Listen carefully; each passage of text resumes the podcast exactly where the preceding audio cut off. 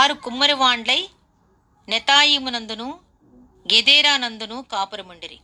రాజు నియమము చేత అతని పని విచారించుటకై అచ్చట కాపురముండిరి. ఒకటవ దినవృత్తాంతములు నాలుగవ అధ్యాయము ఇరవై మూడవ వచనం మన రాజు కోసం పనిచేయటం కోసం ఎక్కడైనా మనం కాపురముండటానికి జంకకూడదు ఇందుకోసం మనం అననుకూలమైన స్థలాలకు వెళ్ళవలసి రావచ్చు. పల్లెటూళ్ళలో రాజు సన్నిధి ఎక్కువగా కనిపించని ప్రదేశాల్లో ఆటంకాలున్న ప్రాంతాల్లో పని చెయ్యవలసి రావచ్చు. దానికి తోడు మన చేతి నిండా మనం చెయ్యవలసిన కుండలు పని భారంతో ఉండవచ్చు.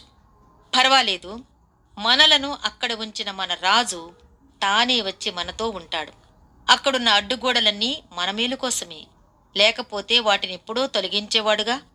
అలాగే మన దారికి అడ్డుగా ఉన్నవి ఒకవేళ ఆ దారికి భద్రత కలిగించడానికే అక్కడ ఉన్నాయేమో? కుమ్మని పని మాటేమిటి? మనకు దేవుడు అప్పగించాలనుకున్న పని అదే అయితే ఇక వాదాలెందుకు? కాబట్టి ప్రస్తుతానికి మన పని ఇదే. ప్రియా తోటలోకి తిరిగి వెళ్ళు. సాయంత్రమయ్యేదాకా శ్రమించు. పాదులు త్రవ్వి పందిళ్ళు కట్టు.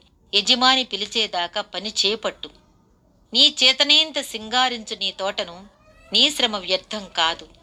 నీ ప్రక్కన తోట పనివాడు నిన్ను చూసైనా ఒళ్ళు వంచుతాడేమో. రంగురంగుల సూర్యాస్తమయాలు చుక్కలు పొదిగిన ఆకాశం అందమైన పర్వతాలు మెరిసే సముద్రం పరిమళం నిండిన అరణ్యాలు కోటి కాంతుల పుష్పాలు. ఇవేవీ క్రీస్తు కోసం ప్రేమతో పాటుపడుతున్న హృదయానికి సాటిరావు. రచయితలుగాను ఇతరులు శ్లాఘించేలా ఘనకార్యాలు చేసిన వాళ్ళుగాను ఎన్నడూ ప్రఖ్యాతి చెందిన వాళ్ళలో నిజమైన పరిశుద్ధులు ఎందరో ఉన్నారు. వాళ్ళంతా తమ అంతరంగాలలో పవిత్ర జీవనం నిరిపారు.